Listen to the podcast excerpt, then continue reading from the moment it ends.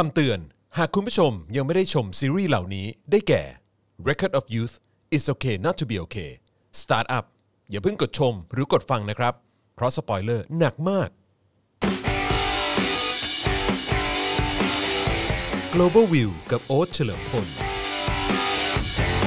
สวัสดีครับคุณผู้ชมครับต้อนรับทุกท่านเข้าสู่ Global View กับพี่โอ๊ตเฉลิมพลฤทธิชัยนั่นเองนะครับและตอนนี้พี่โอ๊ตมาประจำการแล้วสวัสดีครับพี่โอ๊ตครับยองฮาเซโอสวัสดีครับทุกคน สวัสดีพี่โอ๊ตนะครับแหมช่วงนี้ดู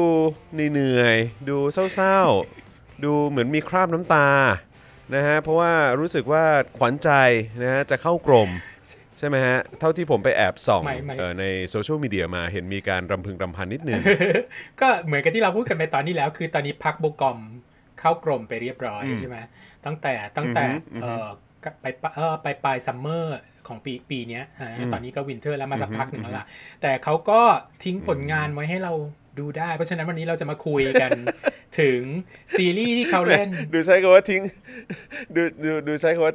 ทิ้งผลงานไว้ให้เราดูต่างหน้าใช่ใช่ประมาณนั้น แต่วันนี้เราจะมาดูกันพูดถึงเราไม่ได้รีวิวซีรีส์กันนานแล้วนะเราก็พูดถึงซะหน่อยซีรีส์ที่ครึ่งปีหลังเนี่ยที่3เรื่องที่พี่ดูไปเนี่ย3เรื่องที่พี่อยากพูดถึงดีกว่าเพราะเรื่องอื่นที่ดูแล้วไม่พูดถึงมันก็มีอยู่นะก็คือเรื่อง Record of Youth ที่เล่นโดยพรรคโบกอมแล้วก็อีกเรื่องนึงคือ It's Okay to Not Be Okayแล้วก็เรื่องสุดท้ายก็คือ Start Up แต่เราจะเริ่มกันที่ Record of Youth เพราะว่าเราเริ่มได้พักโบกอมใช่ไหมเรื่องนี้ก็เป็นเรื่องที่โบกอมทิ้งเอาไว้ก่อนที่จะเข้ากรมก็เนื้อเรื่องก็ประมาณแบบเป็นคนหนุ่มสาวตามฝันอย่างเงี้ยตัวละครหลักๆ ก็มีอยู่3ตัวคือพระเอกคือพักโบกอมแล้วก็นางเอกคือพักโซดัมคือเจสสิก้าฟรอมอิลลินอยจากเรื่องพาราไซต์อ่ะทำได้ป่ะคนนี้เล่นเป็นนางเอกแล้วก็อีกคนนี้ที่เล่นเป็นเมคอัพอาร์ติสต์ใช่แล้วก็อีกคนนึงชื่อพยอนอูซอกก็เล่นเป็นเพื่อนพระเอก3คนนี้ก็มีความฝันนางเอกอยากเป็นช่างแต่งหน้าที่มีชื่อเสียงพระเอกกับพระรองเนี่ยก็อยากเป็นนักแสดงแต่เริ่มต้นด้วยการเป็นนายแบบมาก่อนอะไรเงี้ยนางเอกเนี่ยก็เป็นเหมือนกระติ่งคอยแอบลงรักพระเอกอยู่อะไรเงี้ยแล้ววันหนึ่งก็ได้ไปแต่งหน้าพระเอกที่งานแฟชั่นวีคก็แบบก็ตื่นเต้นมากที่ได้สัมผัสหน้าพระเอกอะไรอย่างเงี้ยสำหรับคนที่เป็นติ่งอันนี้ก็แบบ dream come true แล้วก็คือสองตัวเนี่ยพระตัวพักโบกอมกับตัวรองเนี่ยเขาเรียก foil character คือบ้านนึงก็แบบว่าที่บ้านเนี่ยไม่สนับสนุนเรื่องการเข้าวงการบันเทิงเลยเพราะว่าเป็นมอเต้นกินใช่ว่าเป็นโมเดลมานานแล้วแล้วก็ยังรอโอกาสที่จะเป็นนักแสดงก็ไม่ได้เป็นสักทีส่วนอีกบ้านนึงแม่ก็ดันเต็มที่เลยเพราะฉะนั้นก็จะมีความแตกต่างกันอย่างเงี้ยแต่ไปๆมาๆก็แปลว่าก็ในที่สุดพรรคโบกอมก็ประสบความสำเร็จกลายเป็นซุปเปอร์สตาร์อย่างเงี้ยใช่มั้ยแล้วก็เปลี่ยนแปลงชีวิตของคนรอบๆข้างไปด้วยอย่างเงี้ยซึ่งตรงนี้มันก็รายละเอียดก็อยู่ในซีรีส์ไปดูได้อ๋อลืมบอกก่อนจะดูว่าสปอยเลอร์ชอนเตือนคนก่อนมั้ยได้ตอนนี้ยังทันนะเดี๋ยวไม่เป็นไรเดี๋ยวเราจะขึ้นไว้เลยฮะเราจะขึ้นไว้ในชื่อคลิปเลยเคยขึ้นไว้แล้วบนชื่อคลิปแล้วโดนด่าไงถ้าเราไม่พูดอ่ะจริงตอนนี้แต่ว่าโอเคไม่เป็นไรเดี๋ยวจะเด้งขึ้นเป็นแบบเป็นคำเตือนก่อนเข้ารายการเลยอย่างนี้ดีไหมโอเคงั้นก็เนี่ยแหละเรื่องก็เป็นประมาณนี้คือเรื่องเกี่ยวกับความฝันของเด็กไม่ก็ไม่เชิงเด็กซะทีเดียวนะคือของคนอายุ20คือชื่อมันคือ Record of Youth เนี่ย Youth ของเขานะพี่ว่าเขาตีความอยู่ประมาณจนกระทั่งก่อนเกณฑ์ทหารนะเพราะเรื่องนี้มันจะคล้ายชีวิตของพรรคโบกอมจริงๆมากจะต้องมีช่วงที่เขาแบบจะกลับไปเกณฑ์ทหารนั่นนู่นนี่อะไรเงี้ยก็พี่เคยพูดอยู่เป็นประจำเสมอว่าพี่ไม่คิดว่าใครเป็นผู้ใหญ่จนกระทั่งอายุ28อันเนี้ยก็คือประมาณเนี้ยจริงๆเลยอ่ะคือจะเป็นช่วงในวัยที่ก่อนจะเป็นอายุ28เงี้ยแล้วพี่ไปฟังผู้กำกับเขาพูดมาเขาบอกในทำนองว่าคนมักจะลืมไปว่าอายุ20กว่ามันเป็นอายุที่ยากลำบากพอสมควรเพราะพยายามที่จะfigure out อะไรบางอย่างอย่างเงี้ยกับในชีวิตเนี่ยซึ่งมันยังไม่ใช่30หรือ40ซึ่งเราเริ่มแบบเข้าที่แล้ว anyway คือเรื่องก็ประมาณเนี้ยแล้วในที่สุดก็พรรคโบกอมก็career ก็ขึ้นลงๆอย่างเงี้ยเจออุปสรรคเจอนั่นเจอนี่อะไรแต่ก็จบด้วยความแฮปปี้เอนดิ้งของพระเอกมาได้กับนางเอกเนี่ยนะก็มีความช้าๆสไตล์เกาหลีนิดนึงอ่ะคือ อ่ะเดี๋ยวเราเอาทีละเรื่องก่อนเราเอาพล็อตเนี่ยจบไปแล้วช็อตเนี่ยประมาณนี้เลยไม่ได้เยอะอะไรมากเลย mm-hmm. การแสดงนี่พี่ว่าโบกอมนี่คือแน่นอนอยู่แล้วแล้วแสดงเก่งมากแล้วแบบแสดงด้วยสีหน้าสายตาแบบว่าดีมากในขณะที่บทนางเอก mm-hmm. คือแบนไปนิดนึงแบนมากจนพี่รู้สึกแบบไม่ใช่ไม่มีก็ได้อย่างเงี้ยแล้วตัวแม่ของพระรองก็ดูเป็นการ์ตูนมากซึ่งพี่รู้สึกมันคือเอาจริงๆนะบทยังไม่ค่อยโอเคเท่าไหร่อย่างเงี้ยคือยังไม่สุดใช่ไหมไม่สุดดูแล้วรู้สึกว่าเพลินตาแล้วก็สนุกคือสนุกอยู่ประมาณ 8-9 ตอนอ่ะแล้วที่เหลือก็จะมีความแบบว่าเฉยๆอะไรเงี้ยรู้สึกว่าก็ประมาณนั้นนะดูได้แต่ไม่ได้อะไรมากแต่จุดที่ทำให้พี่น่าสนใจนะมีอยู่หลายอย่างมากเลยนะในเรื่องนี้คือ1คือด้วยความหลักๆแล้วตอนแรกเรานึกว่ามันจะเป็นหนังรักหนังแบบว่าพระเอกกับนางเอกแบบว่าต้องสู้ฝ่าฟันอุปสรรคเพื่อความรักแต่จริงๆแล้วมันเอาตรงนั้นน่ะมันมีส่วนอยู่แล้วแต่ไปประมาณพี่ว่ามันเป็นหนังเกี่ยวกับไดนามิกในครอบครัวมากกว่าว่าในครอบครัวเนี่ยการที่พ่อแม่สนับสนุนหรือไม่สนับสนุนเราหรือสนับสนุนมากเกินไปอะไรเงี้ยมันเป็นเรื่องที่กระทบต่อคนที่เกิดขึ้นกับคนนั้นเนี่ยอย่างในครอบครัวของโบกอมนี่ก็คือพ่อไม่สนับสนุนแต่มีคุณปู่สนับสนุนอยู่อะไรเงี้ยจนกระทั่งไอ้คอนฟลิกต์เนี้ยมันไม่ resolve จนกระทั่งเอพิโซดท้ายๆเลยว่าพ่อกับลูกเนี่ยต้องมาจับเข่าคุยกันว่าฉันขอโทษที่ไม่ได้สนับสนุนอยู่อะไรอย่างเงี้ยซึ่งตรงนี้พี่ว่าเป็นประเด็นที่สำคัญมากกว่าอีกประเด็นนึงที่พี่รู้สึกว่าตัวพี่พูดเองมากไม่ได้นะตอนนี้คือพอคนนึงมันกลายเป็นดาราหรือคนมีชื่อเสียงขึ้นมามันไม่ใช่แค่ตัวเขาเปลี่ยนอย่างเดียวอ่ะแต่คนรอบๆข้างอ่ะ มันเปลี่ยนไปด้วยอ่ะเข้าใจไหมตอนอันเนี้ยพี่ว่าจอนน่าจะพูดได้ดีกว่าพี่อ่ะเรื่องว่าการมีชื่อเสียงเพราะพี่คนตามอยู่ประมาณ15คนใน IG แล้วไม่สามารถเคลมตรงนี้ได้ก็มอนนะแต่ว่าก็คืออย่างแรกเลยตัวเองเปลี่ยนยังไงแล้วอย่างที่2เลยคือคนรับร่างรอบข้างเราเปลี่ยนไปยังเปลี่ยนไปสำหรับตัวเองก็คือรู้สึกสำหรับจอนนะคือจอนรู้สึกว่าเหมือนแบบคืออาจจะคิดไปเองแต่ว่ามันคือความรู้สึกที่ว่าทุกคนรอบข้างจับตามองเราอ่ะคือคนทุกคนเนี่ยจับตามองเราอ่ะอันนั้นคือความรู้สึกตอนแรกๆนะฮะตอนแรกๆที่เริ่มทำงานวงการบันเทิง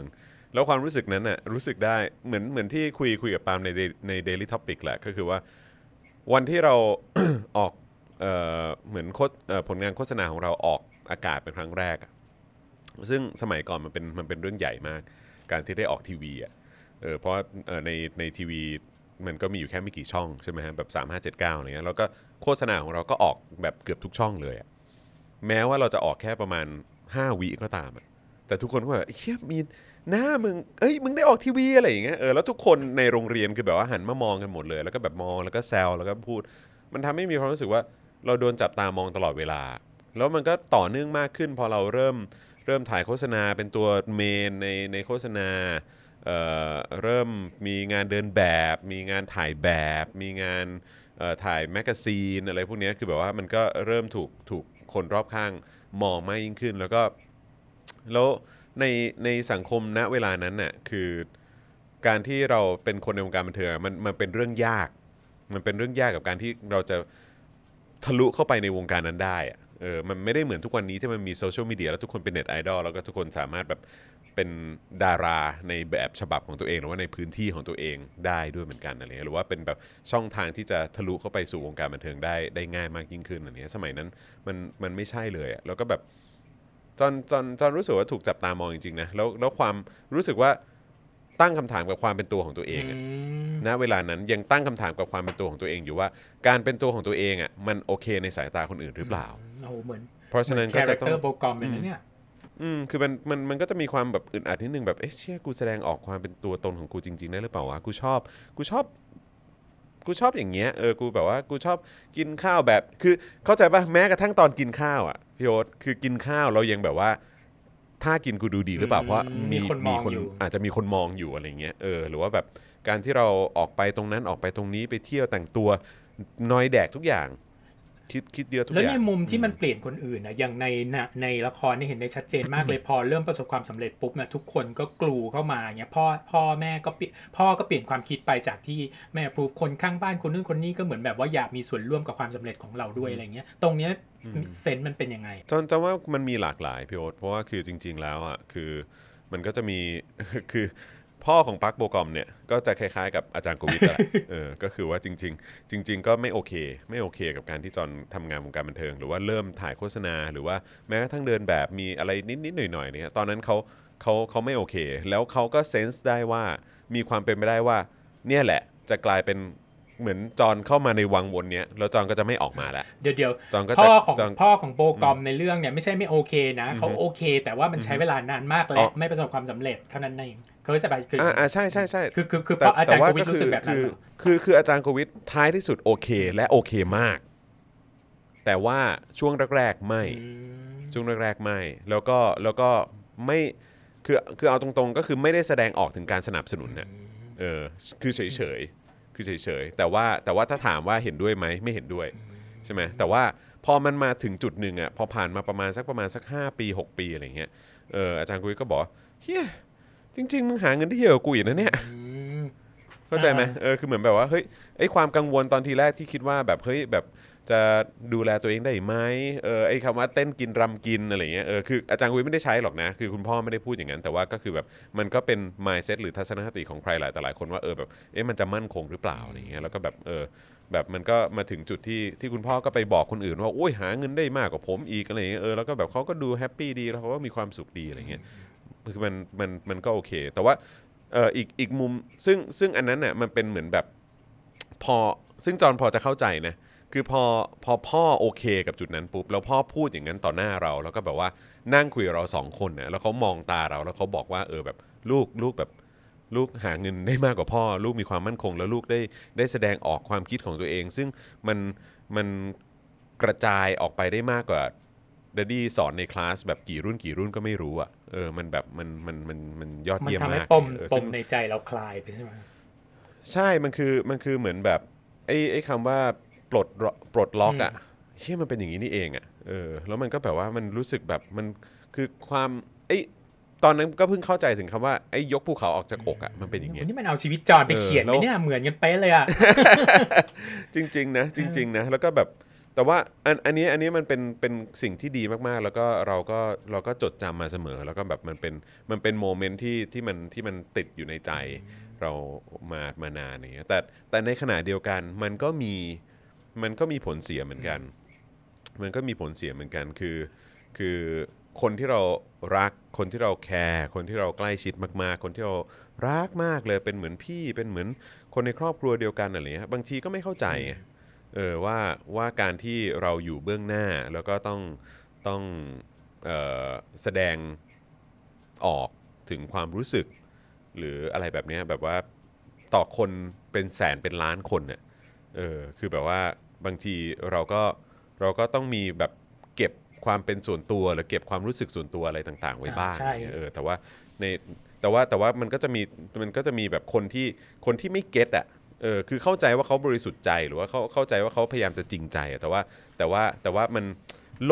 ลกของความอยู่ในโลกของความบันเทิงกับหรือว่าโลกที่มันอยู่ต่อหน้าผู้คนที่เราไม่รู้จักเยอะแยะมากมายเป็นหมื่นเป็นแสนเนี่ยคือแบบว่าเราก็ต้อง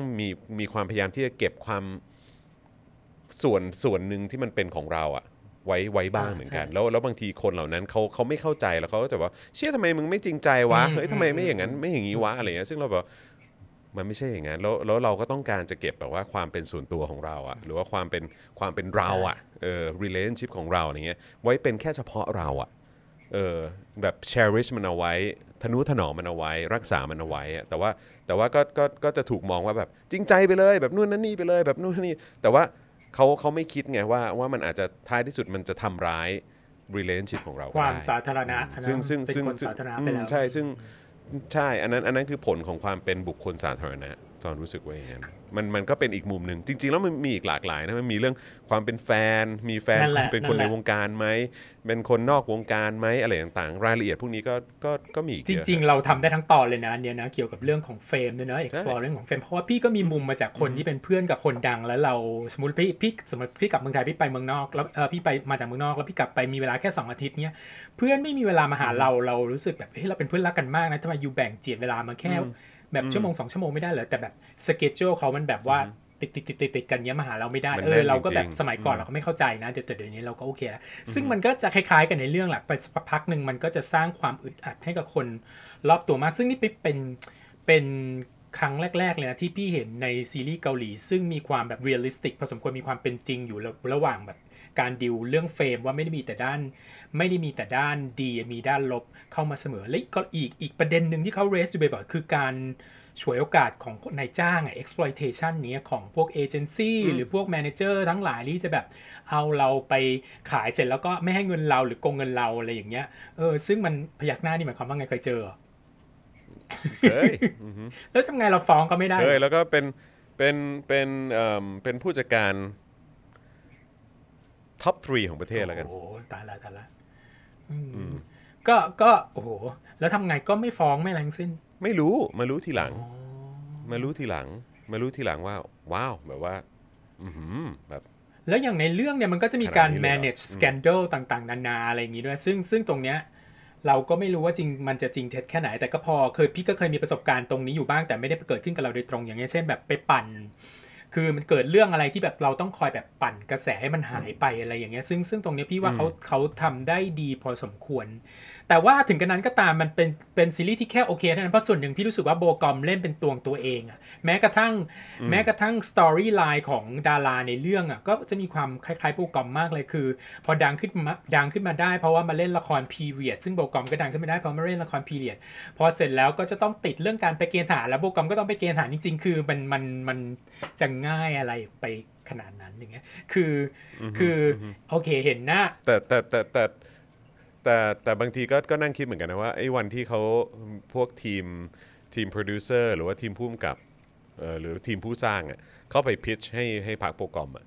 บอกว่าแบบเฮ้ยเราอยากให้คุณมาเล่นเรื่องเนี้ยแล้วก็แบบว่าทุกๆอย่างมันเป็นเหมือนตัวคุณมากเลยนะพี่ว่าเขาเขียนให้โปรกอมเล่นนั่นแหละเพราะว่ามันคล้ายกันมากกันไปพี่ว่าเขาเล่นเป็นตัวเองแต่โอเคอ่ะมันก็ดูเพลินตา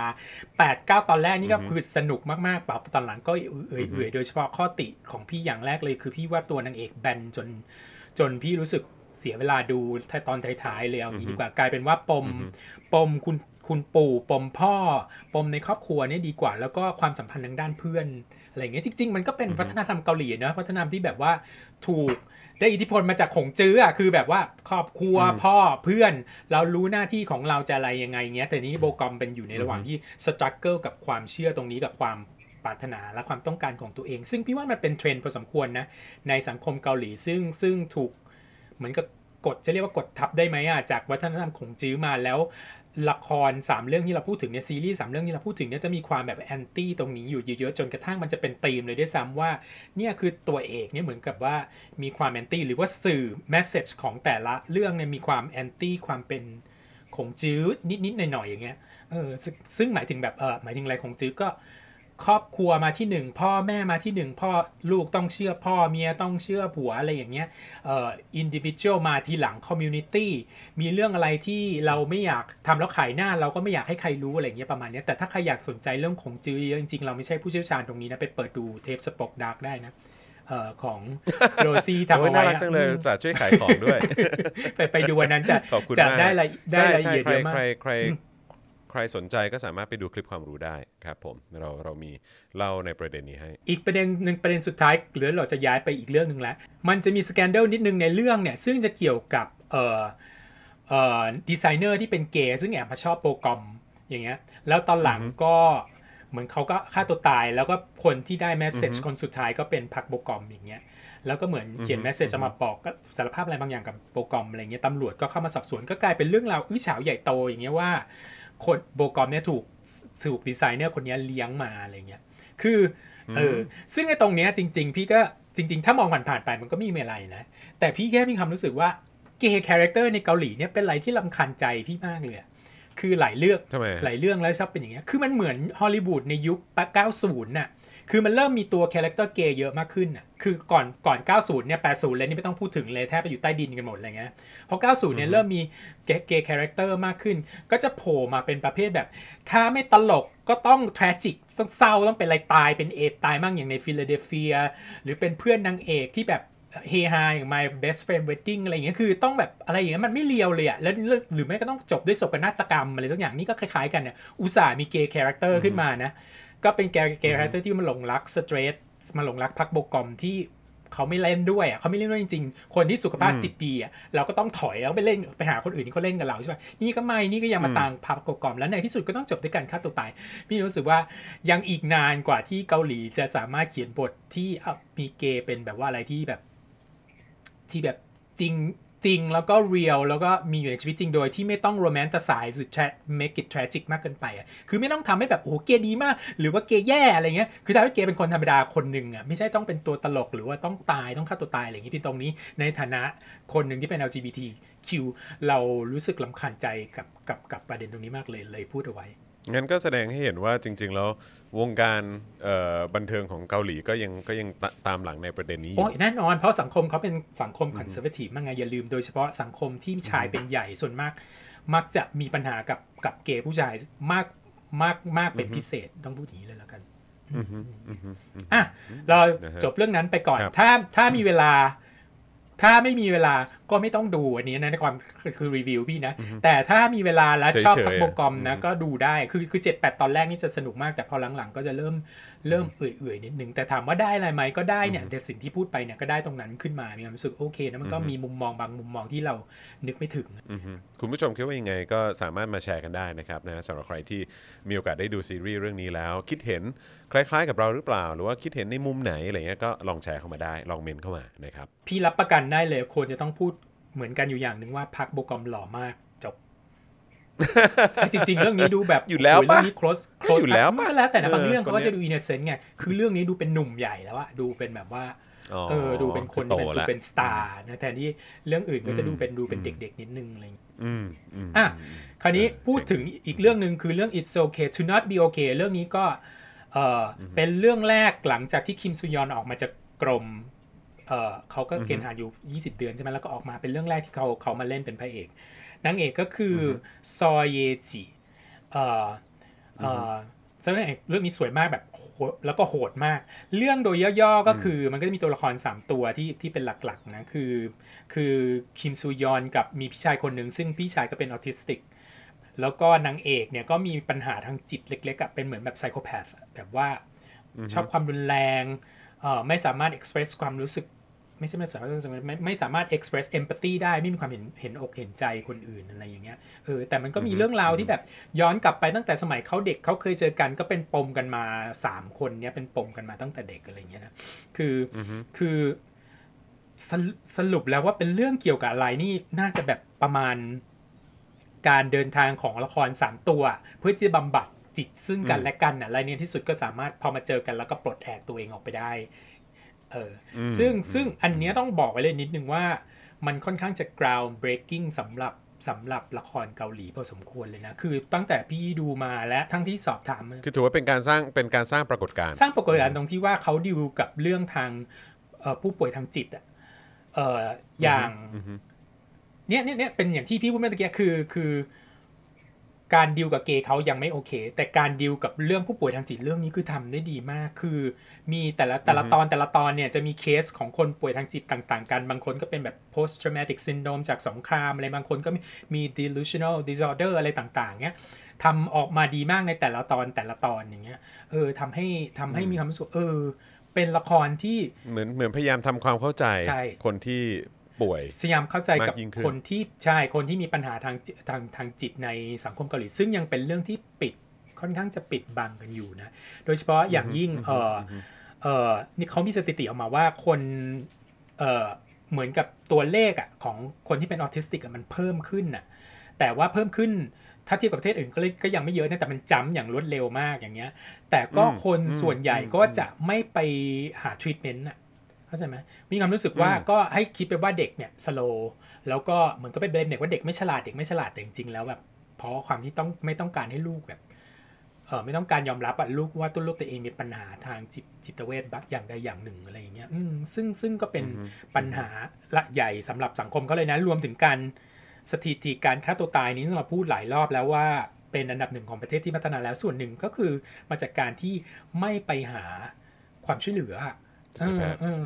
ทีนี้อ่ะเรื่องนี้ก็ขอพูดเรื่องการแสดงก่อนนิดนึงนะคือคิมซูยอนนี่โอ้โหมันเล่นดีมากเล่นดีแบบว่าคือเขาเป็นคนที่เล่นดีอยู่แล้วทุกเรื่องแต่เรื่องนี้แบบเขาจะหน้านิ่งๆอ่ะแล้วก็แบบ7-8 ตอนแรกเนี่ยแทบไม่ยิ้มเลยอ่ะดูแล้วเครียดมากกับ7-8 ตอนแรกอ่ะแล้วพอตอนท้ายๆก็เริ่มจะมายิ้มเบิกบานนางเอกก็ดูโหดมากเป็นคนที่แบบว่ารุนแรงพอสมควรอะไรอย่างเงี้ยแต่สวยมากแล้วก็เสื้อผ้านี่แบบดูเสื้อผ้าเดี๋ยวก็คุมแล้วอ่ะเสื้อผ้าแบบจัดมาดีมากสวยเป๊ะทุกกระเบียดนิ้วแต่คนที่เล่นดีที่สุดในเรื่องนี้ก็คือคนที่เล่นเป็นพี่ชายเขาคือดาราชื่อโอจองเซเล่นเป็นคนที่เป็นออทิสติกคือเล่นดีมากเล่นดีแบบว่าไม่มากไม่น้อยจนเกินไปแล้วอิโมชันนอลแบบว่าเอ็กซ์เพรสออกมาดีมากคือเขาก็มี progress ของเขาจากคนที่จริงๆเรื่องนี้มันจะมีความผสมคล้ายๆเรนแมนจอนเคยดูเรนแมนมั้ยทอมครูซดัสตินฮอฟแมนนะทอมครูซเป็นน้องชายพี่ชายก็เป็นออทิสติกจะมีความตรงเนี้ยมีเส้นเรื่องที่คล้ายๆกันตรงที่ว่าพี่ชายกับน้องชายมาเจอกันแต่มันก็ไม่เหมือนกันสักทีเดียวนะแต่ตรงนั้นมันจะคล้ายกันที่ว่าพี่ชายกับน้องชายแล้วพี่ชายเป็นออทิสติกแล้วเหมือนก็ต่างคนต่างเรียนรู้แต่ตอนหลังเนี่ยกลายเป็นว่าน้องเนี่ยเรียนรู้จากพี่ชายที่เป็นออทิสติกมากกว่าด้วยพี่ชายที่เป็นคนที่ซื่อๆแต่มีความจีเนียสอะไรบางอย่างอะไรเงี้ยก็จะพูดบางอย่างอะไรแบบมาตรงๆแล้วทำให้เราเรียนรู้ในชีวิตมากขึ้นจากตรงนั้นอย่างเงี้ยก็คือทั้งเรื่องอ่ะสองคนเนี้ยก็เหมือนกันหนีตามเมืองหนีไปเรื่อยๆทุกปีเนี่ยจะต้องย้ายที่อยู่เพราะว่าพี่ชายจะมีอาการกำเริบตอนฤดูใบไม้ผลิเพราะว่าเป็นฤดูที่ผีเสื้อมันออกมาบินและผีเสื้อจะเป็นสัญลักษณ์ของที่สิ่งที่เขาจำได้ครั้งสุดท้ายตอนที่แม่เขาถูกฆ่าตายคือจำได้ว่าเห็นผีเสื้อก็เลยทุกๆสปริงเนี่ยก็จะต้องหนีไปเรื่อยๆจนกระทั่งวันหนึ่งเนี่ยกลับมาบ้านเก่าตัวเองก็พระเอกก็มาทำงานอยู่ในโรงพยาบาลทางจิตเวชเงี้ยแล้วนางเอกซึ่งเป็นที่พ่อของนางเอกเนี่ยอาศัยอยู่ด้วยนางเอกเนี่ยเป็นคนเขียนนิทานเขาเรียกนิทานก่อนนอนอ่ะพวกแบบแฟรี่เทลอะไรเงี้ยที่อ่านแต่ว่านิทานเขาก็จะดักนะมีซอมบี้มีอะไรเงี้ยซึ่งแบบประหลาดๆอะไรเงี้ยจะไม่ใช่นิทานที่แบบอ่านแล้วสบายใจอย่างเงี้ยแต่ก็มีข้อคิดก็อะไรของเขาอะไรเงี้ยแล้วพ่อของนางเอกก็อยู่ที่นั่นนี่ก็เหมือนก็ตามพระเอกมาก็ตามจีบพระเอกอะไรเงี้ยแต่แบบจีบกันโหดมากอ่ะแต่ในที่สุดแล้วก็ต่างคนพอคบกันไปคบมาก็ปมต่างๆก็ค่อยคลายขึ้นแล้วมันก็จะมีปมที่ว่าแม่นางเอกเป็นคนที่โหดร้ายมากแล้วเหมือนกับอยู่ดีๆก็คิดว่าตายไปแล้วแต่ตอนหลังก็แบบมาโผล่กลับมากลายเป็นนางพยาบาลที่อยู่ในโรงพยาบาลอะไรเงี้ยซึ่งตรงนี้พี่รู้สึกว่าไม่จำเป็นจะต้องทำเลยมีความรู้สึกว่าปมในวัยเด็กอ่ะมันยากที่จะออกไปอยู่แล้วอะจากหัวเราอะสิ่งอะไรที่เกิดขึ้นกับเราในวัยเด็กเนี่ยมันไม่ได้เอาออกง่ายๆไงไม่จำเป็นจะต้องมาหลอกคนดูถึงขนาดพลิกเอามาเป็นนางพยาบาลหัวหน้านางพยาบาลที่อยู่ในโรงพยาบาลเนี่ยมาตลอดอะไรอย่างเงี้ยให้เราตกใจเล่นอะไรเงี้ยซึ่งตรงนี้พี่เฉยพี่รู้สึกมันไม่จำเป็นอย่างเงี้ยแต่โอเคคือในฐานะที่มัน ground breaking เนี่ยถือว่าดีมากแล้วก็วิธีการเล่าเรื่องของเขาก็ดีมากแล้ววิธีการใช้ visual ของเขาเนี่ยเขาจะใช้แบบ animation มาเล่าเรื่องนิทานแล้วมันก็สอดคล้องไปกับเรื่องที่นึงคือการเล่าเรื่องอะไรทุกอย่างดีมากเลยแต่พี่แค่รู้สึกว่า subject มันไม่เป็น subject ใหม่อ่ะถ้าเราเป็นคนที่ดูหนังตะวันตกมาตลอดเช่นดูแบบOrdinary People เมื่อประมาณ1980อย่างเงี้ยRobert Redford ร่วมกับ The Prince of Tides ที่ Barbra Streisand กำกับ1991หรือ Good Will Hunting ซึ่งไป90อะไรเงี้ยเราก็จะคุ้นเคยกับการที่แบบว่าการบำบัดทางจิตอะไรอย่างนี้อยู่แล้วพี่เป็นคนสนใจเรื่องจิตวิทยามาตั้งแต่แรกแล้วว่าก็เลยมีความรู้สึกว่ามันพื้นเป็นไปนิดนึงอ่ะสมัยเด็กๆเนี่ยมันจะมีคนชอบชมหนังไทยเวลาชมหนังไทยชอบพูดว่าก็ดีอ่ะสำหรับหนังไทยพูดอย่างเงี้ยแล้วพี่รู้สึกเกลียดคำชมดีมากเลยคือเป็นคำชมที่ backhanded อ่ะเป็นคำชมที่อย่าชมเลยซะดีกว่าถ้าจะต้องมาแยกว่าสำหรับหนังไทยก็ดีแต่คือจะพูดแต่อันเนี้ยมีความรู้สึกประมาณนั้นน่ะคือสำหรับหนังเกาหลีอ่ะแม่งคือแบบคือออกมาไกลมากอ่ะแต่ถ้ามาเทียบกับฮอลลีวูดแล้วเรารู้สึกว่า อันนี้พูดไปเดี๋ยวคนบอกมาเทียบกันทำไมบอกก็ในเมื่อมันมีอะไรที่มันออกมาแล้วอ่ะเราก็อยากจะเทียบให้ฟังอ่ะนะว่ามันมีหนังที่ละครหรือหนังที่ทำเกี่ยวกับเรื่องจิตเวชหรือการบำบัดทางจิตอย่างเงี้ยได้ดีอยู่แล้วในอดีตซึ่งเรื่องนี้ก็ดีในระดับหนึ่งแต่มันไม่ใช่เรื่องใหม่นี่คือปัญหาของพี่กับตรงนี้ถามว่าดีไหมก็ดีก็สนุกแล้วก็จบได้ดีมากจบด้วยการที่แบบปลดล็อกทุกอย่างอย่างเงี้ยคือพี่ชายที่ เป็นออทิสติกในที่สุดก็รู้สึกว่าตัวเองอะสามารถปล่อยน้องไปได้อย่างเงี้ยแบบให้น้องเป็นอิสระให้น้องเป็นมีความสุขแล้วคือว่ามันถ้าเทียบกับซีรีส์เกาหลีที่ดูมาระยะหลังๆที่จบไม่ค่อยลงอะจบแบบว่าหรือว่าจบแบบว่านี่จบแล้วหรืออะไรอย่างเงี้ยแต่อันนี้รู้สึกว่าจบแล้วโล่งมากแล้วตัวเองยิ่งเป็นคนที่แบบศึกษาเรื่องจิตวิทยาแล้วตัวเองก็ชอบเรื่องจิตบำบัดอยู่แล้วเนี่ยนะมันก็เลยทำให้พี่มีข้อสังเกตอีกข้อสังเกตหนึ่งว่าคือการจิตบำบัดต่างๆเนี้ยมันคือการย้อนรอยไปหาตัวเองในวัยเด็กใช่ไหมว่าเราถูกเลี้ยงมายังไงอย่างเงี้ยผู้มีพระคุณเราอ่ะใช่อาจจะเป็นพ่อเป็นแม่หรืออาจจะเป็นคนที่เลี้ยงเรามาเนี่ยเขาอ่ะคือมันเป็นการเผชิญหน้ากับความไม่เพอร์เฟคของการที่เราถูกเลี้ยงดูมาเข้าใจป่ะพูดง่ายๆแล้วกันในที่สุดอ่ะเราก็จะเห็นข้อบกพร่องของพ่อแม่เราถ้าเกิดเราย้อนเรื่องจิตวิทยาไปเรื่อยๆซึ่งในเรื่องมันก็เป็นอย่างนี้เหมือนกันคือมันก็จะเห็นความบกพร่องของพ่อตัวละครพ่อตัวละครแม่หรือชะตากรรมอะไรบางอย่างหรือกันและกันอย่างเงี้ยสิ่งที่ตัวเองประสบในวัยเด็กเนี่ยอย่างในเรื่องอ่ะเขาก็มีเรื่องการแบบจมน้ำตายกันช่วยชีวิตกันอะไรอย่างเงี้ยมันก็ฝังใจกันมาตั้งแต่เด็กอะไรเงี้ยสิ่งที่ตัวเองอ่ะทำร้ายกันและกันในวัยเด็กมันฝังใจมาตั้งแต่เด็กไงแล้วการจิตบำบัดอ่ะมันคือการย้อนกลับไปขุดไอ้พวกนั้นน่ะออกมาเคลียร์ใหม่เพื่อที่จะเราก้าวต่อไปได้อย่างเงี้ยเพราะฉะนั้นตรงเนี้ยมันค่อนข้างจะคล้ายกับสังคมเกาหลีพอสมควรนะคือสังคมที่เราต้องเคารพผู้ใหญ่แบบว่าไม่ลืมหูลืมตานี่ไม่ได้ว่าทุกคนเป็นอย่างนั้นนะแต่ความคิดพื้นๆน่ะคือผู้ใหญ่เราต้องเชื่อฟังพ่อแม่คือประเสริฐอะไรอย่างเงี้ยแต่แบบว่าการที่เราย้อนไปจิตบำบัดเนี่ยมันแน่นอนเราเลี่ยงไม่ได้ที่จะไปค้นพบความบกพร่องของพ่อแม่เราเองและพอเสร็จที่ย้อนกลับมาคือเราก็ต้องให้อภัยเขาเพื่อที่เราจะได้ไปต่อถูกป่ะซึ่งตรงเนี้ยพี่มีความรู้สึกว่าทำไมมันถึงได้ ground breaking ในสังคมที่ conservative สูงๆอย่างเกาหลีอย่างในอเมริกาเนี่ยมันไม่ต้องห่วงอยู่แล้วล่ะคนแม่งด่าพ่อล้อแม่ตั้งแต่เด็กพี่มีประสบการณ์อยู่กับคนอเมริกันตอนสมัยไฮสคูลใช่ไหมเราก็มีโอกาสไปเที่ยวบ้านเพื่อนอย่างเงี้ยเห็นคนอเมริกันทะเลาะกันน่ะแบบว่าลูกกับแม่ทะเลาะกันน่ะลูกก็เพิ่งจะอายุ15นะลูกบอกโอ๊ยทำไมเป็นอย่างนี้ล่ะฉันอยากจะออกจากบ้านเต็มทีแล้วแบบแม่บอกยูยังตราบใดที่อยู่บ้านนี้ยูก็ต้องทำตามกฎชั้นแล้วยู18เมื่อไหร่ยูก็ออกไปได้เลยพูดอย่างเงี้ยเราได้ยินแล้วแบบโอ้ยโหดจังเลยคือแบบโหดทั้งแม่โหดทั้งลูกอ่ะแต่คือประเทศเขามันเป็นอย่างนั้นจริงๆมันไม่ได้ความโหดมันไม่ได้ความโหดด้วยนะมันคือเรื่องปกติว่าเขามันคือความตรงไปตรงมาเท่านั้นใช่แล้วมันเป็นวัฒนธรรมคำว่า18แล้วต้องออกไปจากครอบครัวแต่ในขณะที่เกาหลีหรือว่าไทยเนี่ยเกาหลีอาจจะเอ็กซ์ตรีมกว่าไทยนิดนึงเรายังเห็นครอบครัวที่เป็นยูนิตที่สำคัญที่สุดอย่างอ่ะขอย้อนกลับไป Record of Youth เมื่อกี้นี้หน่อยไอ้เรื่องที่พักโบกอมเล่นเนี่ย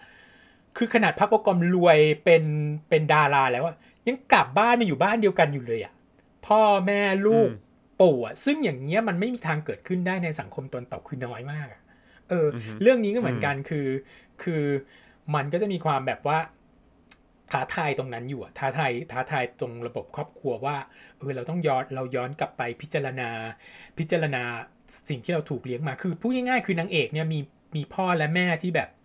แย่มากอ่ะฟักอัพอ่ะแต่ในกรณีเขาทำให้เอ็กซ์ตรีมไปเลยนะแบบเป็นฆาตกรเพื่อที่จะลอยเกลียดได้ง่ายนะแต่ในความรู้สึกของคนทั่วไปอ่ะมันก็นึกไม่ออกอ่ะคนเกาหลีว่าพ่อแม่เราจะเป็นอย่างนั้นได้ยังไงอย่างเงี้ยแต่แค่ตรงนี้เองพี่ว่าก็เป็นสเต็ปที่ใหญ่พอแล้วที่จะรู้สึกว่าเนาะมีละครตัวเอกที่แบบสามารถแบบจิตบำบัดตัวเองได้ไปจนถึงตรงนั้นและในที่สุดก็ต้องให้อภัยพ่อแม่ตัวเองหรือว่าอาจจะไม่ให้อภัยก็ได้แต่เขาเรียกว่าอะไรต้องดีลกับมันให้ได้แล้วก็ผ่านไปอ่ะไม่ใช่ให้เหตุการณ์ในวัยเด็กมันมาคุมชีวิตยันโตอะไรเงี้ยนี่คือ impression ของจากพี่เรื่องนี้และอีกส่วนหนึ่งที่ทำให้พี่คิดว่าในโลกตะวันตกเรื่องนี้ได้รับการยอมรับอย่างสูงนะจะเป็นหนึ่งในเรื่องที่ The New York Times ยกให้เป็นซีรีส์เกาหลีที่สุดแห่งปีเลยนะอีกเรื่องนึงคือ Kingdomที่ความพี่ความรู้สึกว่ามันมีควา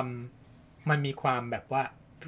process ของการเล่าเรื่องเป็นอะไรที่คนตะวันตกย่อยได้ง่ายเข้าใจเลยเพราะว่าคือ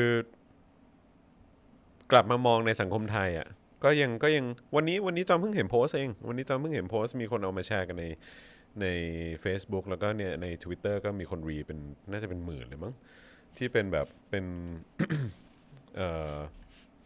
เหมือนเป็นญาติกันอะแล้วก็แบบว่าส่งข้อความไปถามใน Facebook Messenger มั้งถ้าเกิดจะไม่ผิดแล้วก็คุยแบบอ้าวเป็นโรคซึมเศร้าเหรออะไรเงี้ยแล้วแบบใช่ๆอะไรเงี้ยเขาบอกแล้วคือ ทำไมอ่ะทำไมถึงคิดว่าเป็นอะไรเงี้ยแบบว่าอาจจะไม่ได้เป็นก็ได้ป่ะอาจจะแบบว่าเรียกร้องความสนใจอะไรหรือเปล่าอะไรเงี้ยซึ่งเราแบบยังมีคนคิดในลักษณะแบบนี้อยู่อ่ะแล้วก็แบบว่าเฮ้ยถ้าเกิดว่ามึงแค่นี้ยังควบคุมชีวิตตัวเองไม่ได้มันก็ไปตายเหอะอะไรอย่างเงี้ยเป็นฟิลนะเราก็แบบว้าวพูดอย่างนี้เลยเหรอมันยังมีคนในคิดมันยังมีคนที่คิดในลักษณะแบบนี้อยู่และที่สำคัญที่สุดเป็นคนที่เป็นญาติกันน่ะเป็นคนที่เป็นอารมณ์แบบลูกพี่ลูกน้องกันมั้งถ้าเกิดจำไม่ผิดอ่ะแล้วก็แบบพูดอย่างเงี้ยเพราะฉะนั้นคือมันยังมีความไม่เข้าใจอีกเยอะหรือว่าแม้กระทั่งต้องขอโทษนะฮะคือแบบว่าอย่างพี่ทรายเจริญปุระหรือว่าอย่างหรือแม้กระทั่งจอนเองอะไรเงี้ยหรือว่าแบบหรือว่าคนวงการบันเทิงหลายๆคนที่ออกมาบอกว่าเราเนี่ยก็ประสบกับเรื่องของโรคซึมเศร้าอะไรเงี้ยก็คือแบบก็จะถูกมองว่าเป็นคนบ้าหรือเปล่าเป็นคนมีปัญหาหรือเปล่าเป็นคนแบบว่าแบบจิตไม่ปกติจิตแบบจิตไม่แข็งอะไรแบบนี้ซึ่งแบบว่ามันต้องทำความเข้าใจกันเยอะนะเพราะคือแบบเฮ้ยเรื่องของอิทธิพลของเหตุการณ์ที่มันเกิดขึ้นในอดีตครอบครัวหรือว่าสิ่งที่มันเกิดขึ้นในสังคมเนี่ยมันมีผลกระทบกับจิตใจแล้วก็ความรู้สึกของเรามากนะแล้วก็แบบท้ายที่สุดแล้วอีกอย่างเนี่ยแล้วก็คือมันก็เป็นเรื่องของทางกายภาพด้วยก็คือหมายว่าอาจจะเป็นเรื่องของฮอร์โมนเรื่องของสารเคมีในสมองของเราเนี่ยที่แบบว่าแบบมันอาจจะต้องมีการชูนอะไรกันนิดหน่อยเนี่ยแล้วในขณะเดียวกันก็ต้องเป็นการไปเปิดใจย้อนไปหาสิ่งที่มันถูกกลบถูกปิดเอาไว้อ่ะแล้วก็เปิดขึ้นมาแล้วก็ทำความเข้าใจแล้วก็โอเคกับมันแล้วก็หยิบยกขึ้นมาแล้วก็ recognize มันหรือว่าแบบแบบโอเคฉันยอมรับแล้วว่าหรือว่าฉันเข้าใจแล้วว่ามันเคยมีเหตุการณ์แบบนี้เกิดขึ้นในอดีตแล้วมันกระทบจิตใจฉันขนาดไหนแต่ตอนนี้ฉันโอเคแล้วฉันพร้อมจะ move on ฉันจะวางไว้ตรงนี้นะฉันจะจำมันเอาไว้ว่ามันเคยเกิดขึ้นกับฉันแล้วฉันดีลกับมันได้แล้วฉันโอเคกับมันแล้วฉันโอเคกับคนที่กระทำกับฉันแล้วคนที่กระทำกับฉันเขาก็จดจำมันได้แล้วเขาก็หรือยังไงก็ตามโอเคอันนั้นก็อีกเรื่องนึงแต่ว่าก็คือมันก็เป็นสิ่งที่เราจะต้องกลับไปค้นหาแล้วก็ไปเปิดมันออกมาซึ่งอันนี้มันเป็นพาร์ทของการทำความเข้าใจกับตัวเองนะทำความเข้าใจกับตัวเองแล้วในขณะเดียวกันอย่างไอ้เรนแมนอย่างเงี้ยหรือว่าอย่างอะไรนะ It's Okay Not to Be Okay ใช่ไหมคือแบบว่าคือมันเป็นเรื่องใหญ่นะกับการที่จะทำให้คนที่เรารักแล้วคนที่เราแคร์เขาเข้าใจสถานะที่เราเป็นอยู่เพราะว่าคือแบบเชี่ยกูยังไม่เข้าใจกับว่าน็อตตัวไหนหรือปมตัวไหนในชีวิตกูวะที่มันแบบว่าที่มันทำให้กูฟักอัพแบบเนี้ยมันเป็นประเด็นตรงเหตุการณ์ที่มันเกิดขึ้นในอดีตหรือว่ามันเป็นที่สารเคมีในหัวสมองกูวะแล้วกูก็พยายามดีลกับมันอยู่อ่ะพยายามดีลกับมันอยู่แบบหาคำตอบอยู่ว่าทำไมฉันถึงเศร้าใจทำไมฉันถึงหดหู่ทำไมฉันถึงรู้สึกแย่ขนาดนี้กับสิ่งรอบตัวแม้กระทั่งกับตัวเองขนาดนี้อะไรเงี้ยแล้วการที่จะทำให้คนที่เราแคร์และคนที่เรารักอ่ะเขาเข้าใจสถานการณ์ที่เราเป็นอยู่อ่ะมันเป็นเรื่องใหญ่มากและเมื่อคนที่เรารักคนที่เราแคร์เขาเข้าใจว่าเรากำลังดีลกับอะไรอยู่อ่ะอันนั้นก็เป็นโมเมนต์ปลดล็อกเหมือนกันนะจอนว่ามันเป็นโมเมนต์ปลดล็อกเหมือนกันนะตรงที่ว่าเชี่ยเขาเข้าใจแล้วว่าเพนหรือว่าแบบความทรมานความสับสนที่เราต้องเผชิญมันเป็นยังไงแล้วในที่สุดเขาเข้าใจอ่ะนี่แหละดูเรื่องนี้ปุ๊บอ่ะมันจะปลดล็อกตอนสุดท้ายอ่ะพี่รู้สึกเป็นการจบที่เมื่อกี้จอนพูดอย่างนึงพี่ขอพูดอีกนึงแล้วเราจะไปเรื่องอื่นแล้วคือเรื่องที่บอกว่ามันเป็นเรื่องการฟิกเอาตัวเองอ่ะอันเนี้ยเอาจริงๆแล้วอ่ะมันตรงข้ามกับทฤษฎีของคงจื้อเลยแล้วที่คงจื้อคือคงจื้อมันคือต้องคอมมูนิตี้ก่อนตัวเองถูกปะใช่ไหมคือวัฒนธรรมเกาหลีมันเบสตรงในส่วนรวมก่อนส่วนตัวอะไรเงี้ยแต่ว่าตรงนี้มันเป็นการสวนกระแสนิดนึงมากเลยนะตรงที่มีความรู้สึกว่าเราต้องเอาตัวเองก่อนอย่างเงี้ยให้เรียบร้อยก่อนเราค่อยไปข้างนอกตรงนี้ก็เป็นอีกส่วนหนึ่งที่พี่อยากจะ point out ไว้ว่ามันมีความแบบว่า anti communal นิดนึงนะมาพูดนึกถึงแต่ความที่เราต้องจัดการเรื่องตัวเองให้ได้ก่อนแล้วค่อยไปจัดการคนใช่ใช่ซึ่งอันนั้นก็เป็นเรื่องที่ต้องถกเถียงกันต่อว่าแบบเอ้ยแบบไหนที่มันเป็นสิ่งที่พึงกระทำมากกว่าอะไรเงี้ยเราก็ต้องหาบาลานซ์แหละใช่เรื่องนี้แนะนำให้ดูแต่อาจจะเครียดนิดนึงนะคือสำหรับคนที่คุ้นเคยกับหนังที่พี่พูดไปนะอย่างหนังอะไรก็แล้วแต่ที่เกี่ยวกับจิตวิทยาที่ฮอลลีวูดทำมาแล้วก็อาจจะไม่ได้รู้สึกแปลกใหม่มากแต่ด้วยวิธีการเล่าด้วยวิชวลที่เขาทำมานะพี่ว่าเรื่องนี้โอเคเลยดีพอสมควรที่จะแบบน่าจะเป็นหนึ่งในซีรีส์ที่ดีที่สุดในปีนี้ ไม่แล้วจอนจะว่าอีกอันนึงที่น่าดอกจันเอาไว้ก็คือว่าว้าวสังคมเกาหลีเขาหยิบยกเรื่องพวกนี้มาพูดแล้วนะแล้วพูดในซีรีส์แล้วก็ดาราและนักแสดงที่ดังขนาดนี้ด้วยมันเป็นเรื่องที่น่าสนใจแล้วเขานำเสนอและเล่าออกมาอย่างไรพี่ว่าเขาพยายามรณรงค์นั่นแหละส่วนหนึ่งอ่ะเพราะว่าเอาจริงๆในชีวิตจริงอ่ะคนยังกบเกิดเรื่องนี้กันอยู่เยอะอยู่มากเลยมีสถิตินะว่า 70% ของคนที่มีปัญหาทางจิตเนี่ยถูกกักตัวอยู่ในโรงพยาบาลนะที่เกาหลีมันไม่ได้เหมือนกับที่อื่นที่อย่างในอเมริกาเนี่ยการที่เราคุยกันเรื่องว่าเดี๋ยวฉันจะไปหาจิตแพทย์ฉันจะไปจิตบำบัดเนี่ยเป็นเรื่องปกติเลยนะอยู่มี insurance อยู่ไปได้ธรรมดาแต่ในเกาหลีนี่มันกลายเป็นว่าคนที่มีปัญหาอยู่นึกปัญหาทางโรคอยู่นึกปัญหาทางจิตปุ๊บเนี่ยอยู่คิดว่าต้องเข้าโรงพยาบาลเลยแล้วก็ไปกักอยู่ในนั้นเลย 70% ของคนที่มีปัญหาตรงนี้แสดงว่าเขายังขาดความเข้าใจกันอยู่เยอะพอสมควรอันนี้ไม่ได้พูดมาเองนะเป็นสถิติที่เอามาจากนิเคอีทีอ่ะควรดูมากถ้าทนกับความเครียดได้นิดนึงพี่ว่ามันเครียดนิดนึงอะสำหรับตัวพี่เองขนาดเป็นเราเป็นคนที่ชอบอะไรสไตล์นี้นะแล้วหรือมันมาในช่วงที่เราไม่อยากเครียดก็ไม่รู้เหมือนกันนะคือเป็นเรื่องที่สนุกเรื่องนึงดีเรื่องนึงแหละแต่ว่ามีความเครียดอยู่พอสมควรก็ทำใจตรงนั้นเอาไว้อ่ะเรื่องสุดท้ายคือเรื่อง Start Up เรื่องนี้สนุกมากพี่มีความหวังกับเรื่องนี้ไว้เยอะมากเพราะว่าคนเขียนบทเนี่ยคือชื่อเขาออกเสียงยากมากพักเยรุนเป็นคนที่เขียนบทไว้อย่างดีมากแล้วกับหนังที่เป็ดละครที่เป็ดเคยเล่นก็คือ I Can Hear Your Voice Pinocchio แล้วก็ Why You Were Sleeping ซึ่งพี่ชอบมากทั้ง3เรื่องพอเขามาเขียนเรื่องนี้พี่ก็แบบโอ้โหต้องดูแล้วมันก็สนุกจริงๆดีจังเลยที่พี่สนใจที่แบบว่าอยากจะติดตามเพราะคนเขียนไม่เว้ยมันจับทางได้พอดูไประยะหนึ่งแล้วเอ๊ะทำไมมันคล้ายๆกันวะคือมันมีเอลิเมนต์ที่มันคล้ายกันน่ะอย่างอีเรื่องนี้เองเนี่ยมันก็จะมีเอลิเมนต์ที่มันจะมีเอลิเมนต์ที่ดึงมาจากเรื่อง Pinocchio บ้างนิดนึงอะไรอย่างเงี้ยซึ่งแบบ Miss Identity อะไรเงี้ยซึ่งสนุกมากแล้วก็จะพระเอกก็จะลองบ่อนอยู่มากนางเอกก็คือขวัญใจของจอนก็คือแปซูจีซึ่งแบบว่าเป็นเรื่องที่2เขาเล่นเรื่องที่3แล้วมั้งที่เขาเล่นกับทีมเขียนบทอันนี้อันก่อนหน้านี้ก็คือ Why You Were Sleeping พระเอกคือนามจูยอกเล่นเป็นเ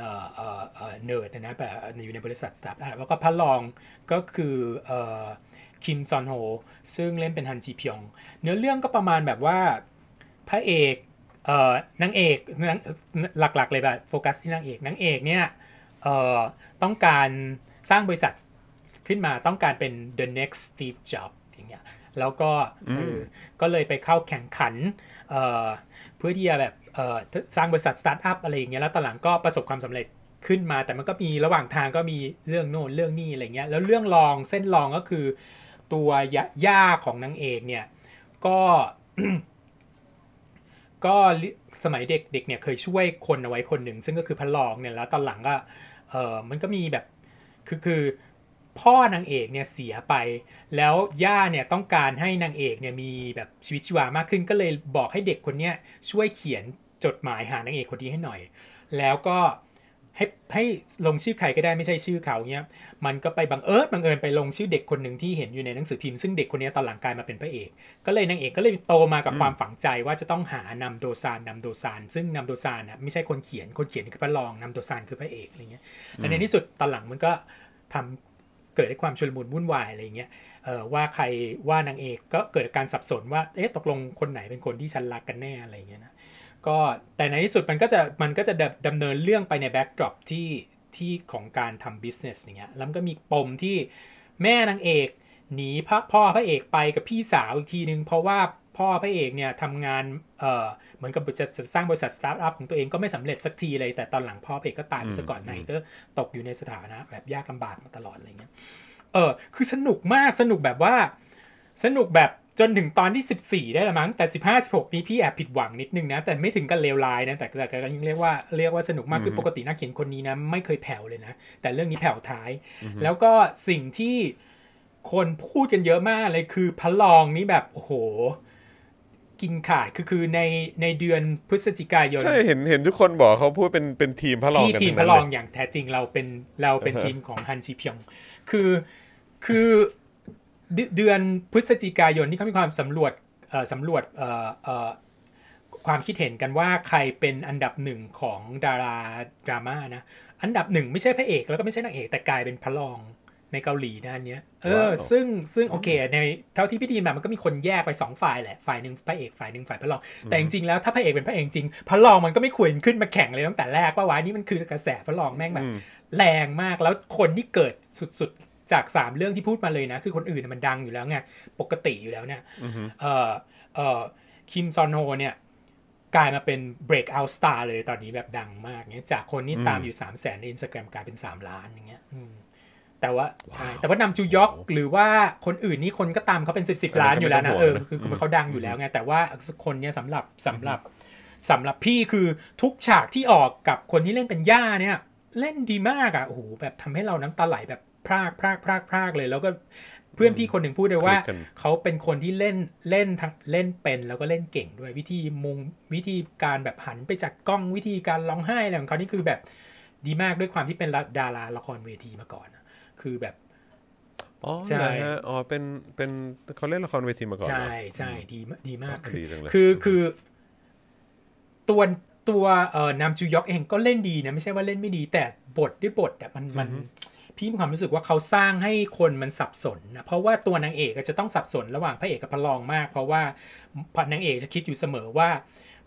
พระเอกเป็นคนเขียนจดหมายหาตัวเองตั้งแต่เด็กอย่างเงี้ยก็จะมีความสับสนแล้วแต่ว่าวิธีที่พระเอกแสดงออกไม่เหมือนกับคนในจดหมายอะไรอย่างเงี้ยมันนางเอกสับสนคนเขาก็เลยเขียนให้คนดูสับสนไปด้วยเข้าใจป่ะว่าจะเชียร์ใครแต่ไปมาแล้วถอนไม่ขึ้นเพราะคนหลงรักพระรองเยอะมากจนในที่สุดเราก็เชียร์พระรองไปอย่างจบเลยหรือว่านี่เป็นส่วนหนึ่งก็ได้ที่ทำให้พี่รู้สึกว่าเรื่องนี้ไม่ค่อยฟินเพราะว่าพระรองไม่ได้กับนางเอกอันนี้แต่คิดว่าไม่ใช่นะพี่คิดว่าพี่แฟบมากพอที่จะบอกได้ว่าที่จะแยกได้ว่ามันไม่เกี่ยวอ่ะพี่มีความสุขมันแผ่วท้ายนั่นเองส่วนเรื่อง Start Up เนี่ยคือตรงในส่วนของ Start Up เนี่ยพี่ดังมีประสบการณ์นิดนึงไงเพราะตอนนั้นตัวเองก็ดันแบบจับพลัดจับผลูมากปี2017ก็ไปงานโซ Start Up ตอนนั้นเพื่อนพี่อ่ะได้เงินจากรัฐบาลเกาหลีอันนี้พูดไว้เลยนะใครที่ยังสนใจเรื่อง Start Up เขาแจกเงินจริงๆนะแบบมีแต่ต้องเอาโปรเจกต์ไปแข่งนะเพื่อนพี่ชนะเป็นหนึ่งในรู้สึกน่าจะเป็น100กลุ่มอ่ะที่ชนะได้เงินเป็นล้านบาทอ่ะจากรัฐบาลเกาหลีอ่ะเพื่อที่จะไปพัฒนาแอปพลิเคชัน Start Up อ่ะที่เกาหลี1ปีหรืออะไรเงี้ยแล้วเขาก็เลยจ้างพี่ตอนนั้นไปช่วยเรื่องมีเดียนิดนึงอะไรเงี้ยก็ไปกับเขาแล้วก็ไปงาน Start Up งาน Start Up เขาจะพยายามไปรีครูทคนให้มาจอยทีมอะไรอย่างเงี้ยก็มีโอกาสไปร่วมอยู่ตรงนั้นเราก็รู้สึกโอ้โหนี่มันเป็นจริงเป็นจังมากเลยเนี่ยกับการสตาร์ทอัพที่เกาหลีเนี่ยคืออย่างนี้บริษัทสตาร์ทอัพที่เกาหลีเนี่ยในซีรีส์เนี่ยเขาจะมีคำศัพท์ขึ้นมาตอนต้นเรื่องก่อนว่าแต่ละตอนจะมีคำศัพท์ที่เกี่ยวกับสตาร์ทอัพเช่นว่ายูนิคอร์นเนี่ยคือบริษัทสตาร์ทอัพที่กลายเป็นบริษัทที่เกิน$1,000 ล้าน US ไปแล้วอะซึ่งมีอยู่ประมาณ 5-7 ยูนิคอร์นมั้งในปัจจุบันเนี่ยนะแต่ว่าอันนี้รัฐนะรัฐบาลเขาเนี่ยนะตั้งใจเอาไว้ว่าจะให้มีถึง20ยูนิคอร์นภายในอีก2ปีข้างหน้าเพราะฉะนั้นเงินที่เขาเอามาทุ่มเนี่ยให้ถ่ายไว้เท่าไหร่จนถึงปี 2022 รัฐบาลเกาหลีเอาเงินมาทุ่มเกี่ยวกับสตาร์ทอัพเนี่ยอยู่ที่ให้ถ่ายเอาแบบเวอร์ๆเลย1 number 100 ล้านเหรียญ 1.6 พันล้านเหรียญ US โอ้ my god เขา billion US ด้วยนะ billion US ดอลลาร์ที่เอามาตรงเนี้ยพี่ว่าตรงเนี้ยเขาถึงได้จับมาทำเป็นหนังจับมาทำมาเป็นละครไงเพราะว่ามันมีมา 2-3 ปีแล้วไอ้เรื่อง Start Up เนี่ยที่แบบว่าแจกเงินเยอะๆอย่างเงี้ยไม่ 2-3 ปีแล้วมีมาก่อนหน้านี้หลายปีแล้วอะอย่างน้อยตอนที่ไปตอนปี 2017 ตอนนั้นที่ไปเป็นส่วนหนึ่งเนี่ยก็บูมแล้วอะแล้วตอนเนี้ยเขาทุ่มไปจนถึงปี 2022แล้วก็ไม่ได้ให้เฉพาะคนเกาหลีด้วยให้คนต่างประเทศเนี่ยเข้าไปเพื่อนพี่คนไทยเนี่ยไม่ใช่คนเกาหลีนะที่ชนะไปเนี่ยแล้วก็ได้เงินได้เรียนภาษาเกาหลีได้มีอบรมอะไรต่างๆแบบพร้อมอ่ะที่จะเป็นแบบส่วนหนึ่งของบริษัทสตาร์ทอัพที่จะเป็น the next unicorn เงี้ยแล้วตอนนี้เขา goal เขาคือเขาต้องการเป็น top 5 city ที่เป็นฮับของสตาร์ทอัพซึ่งตอนนี้ยังไปไม่ถึงยังอยู่อันดับประมาณแค่20กว่าเท่านั้นเองคือสตาร์ทอัพส่วนใหญ่มันก็ในอเมริกาแล้วก็จีนอะไรเงี้ยเยอะแต่ว่าในเกาหลีโซเนี่ยยังไม่ถึงแต่เขาเตรียมพร้อมแล้วจะทุ่มเงินกับตรงนี้มากซึ่งอ่ะพอถึงในระบบสตาร์ทอัพจริงแล้วอ่ะมันก็ไม่ได้เป็นจริงเหมือนในหนังใช่ไหมในหนังคือพระเอกในที่สุดก็ประสบความสำเร็จถูกซื้อตัวไป ถูกซื้อตัวไปซิลิคอนแวลลีย์แล้วก็กลับมาพัฒนาแอปนั่นนู่นอะไรอย่างนี้ต่อเงี้ยแต่ในความเป็นจริงแล้วสตาร์ทอัพอ่ะมันโอกาสเฟลมันสูงกว่า 90% บางคนบอกโอกาสที่จะชนะโอกาสที่จะประสบความสำเร็จมีแค่อยู่ 4% ด้วยซ้ำอะไรอย่างเงี้ยซึ่งตรงนี้มันก็คนเขาก็มาเขียนบ่นๆไว้ว่าในหนังก็แบบเวอร์ไปนิดนึงอะเนาะแบบว่าจะประสบความสำเร็จอะไรกันง่ายขนาดนั้นอะไรอย่างเงี้ยใช่ไหมแต่ก็โอเคหนังเราก็ดูเพื่ออรรถรสนะแต่มีอีกประเด็นนึงที่พี่สนใจตรงนี้มากซึ่งในหนังเขาไม่ได้พูดเอาไว้อย่างจงแจ้งหรอกแต่พี่รู้ตัวเลขตรงนี้เพราะว่า1คือเพราะเราไปถามเพื่อนจริงๆตอนที่มีเรื่องสตาร์ทอัพตอนนั้นแล้วสนใจเรื่องสตาร์ทอัพที่เกาหลีเนี่ยคืออย่างนี้บริษัทใหญ่ของเกาหลีอ่ะมันก็จะเป็นบริษัทชบใช่ไหมบริษัทที่เป็นเขาเรียกอะไรปันสัตว์ป่ะที่มันเป็นแบบบริษัทใหญ่ๆพวก CP อะไรอย่างเงี้ยใช่ไหมมันก็คือคนน่ะมุ่งที่จะไปหวังไต่เต้ากันในนั้นอย่างเงี้ยแล้วพอขึ้นไปถึงจุดๆหนึ่งแล้วเนี่ยมันมีแต่ผู้ชายทั้งนั้นเลยผู้หญิงน้อยมากคือเขาจะพยายามมันเรื่องแปลกมันคืออย่างเงี้ยเรื่องแปลกมันคือรัฐบาลน่ะพยายามดันนะให้บริษัทพวกนี้รับผู้หญิงเข้ามาให้เยอะขึ้นแล้วก็โปรโมทผู้หญิงมากขึ้นแต่วัฒนธรรมมันไปไม่ถึงนะคนมันยังไม่เอาอ่ะคนไม่ยอมรับอ่ะว่าผู้หญิงจะทำอยู่ในจุดที่สามารถเป็น CEO CFO อะไรอย่างนี้ได้อ่ะฉะนั้นตัวเลขของผู้หญิงอยู่ที่ทำงานอยู่ในบริษัทใหญ่ๆที่เป็นผู้บริหารเนี่ยมีจำนวนที่แบบว่าน้อยมากเมื่อเทียบกับจำนวนผู้หญิงที่เรียนเก่งและประสบความสำเร็จในมหาลัยอ่ะประหลาดไหมล่ะแล้วทำไมรู้ไหมมันกลายเป็นว่า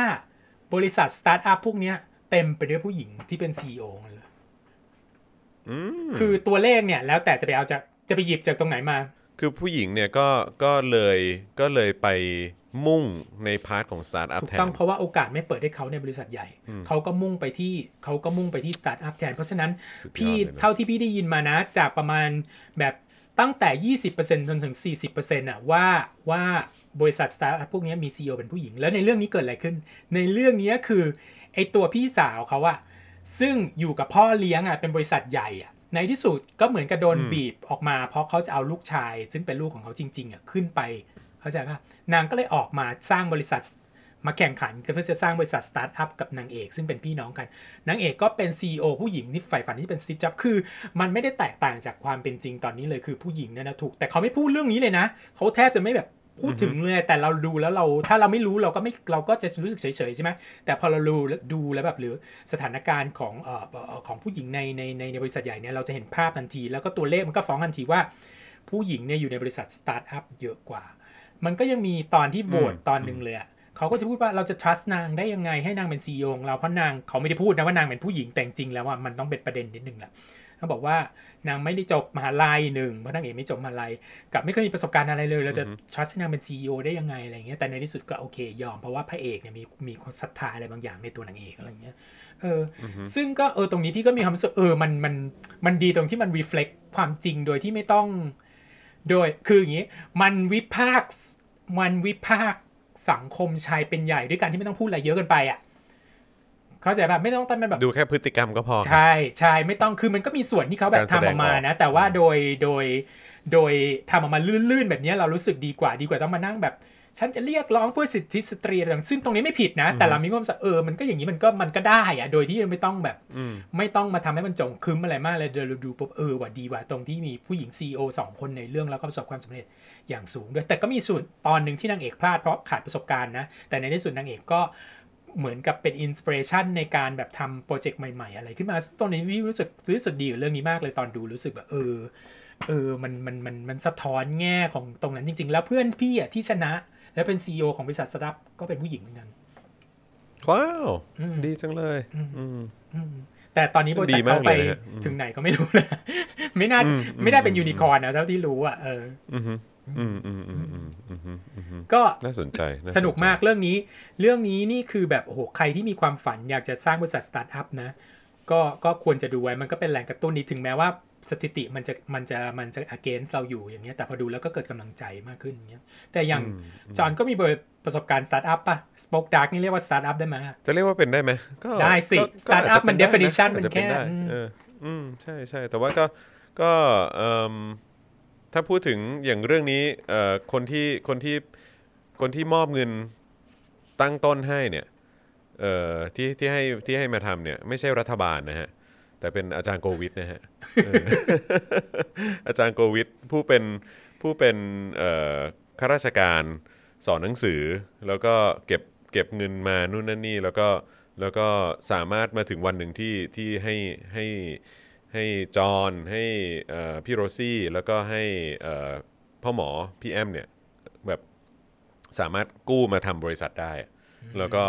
จอห์นก็ยิ่งคือสำหรับจอห์นกับพี่โรซี่เนี่ยก็จะเป็นพาร์ทแบบทำโปรดักชันทำพวกครีเอทีฟอะไรต่างๆใช่ไหมแล้วก็พ่อหมอก็มีส่วนด้วยแหละแต่ว่าก็คือพ่อหมอจะเน้นไปทางบิสเนสแล้วก็เรื่องของสตรัคเจอร์ของบริษัทมากกว่าหรือว่าการบริหารมากกว่าอะไรเงี้ยแล้วก็จอห์นรู้สึก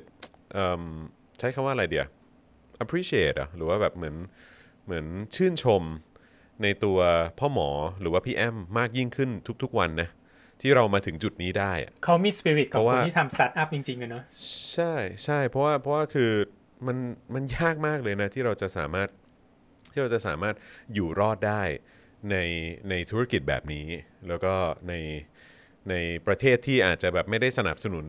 เรื่องของเทคโนโลยีเรื่องของสื่อเรื่องของ free speech หรืออะไรพวกนี้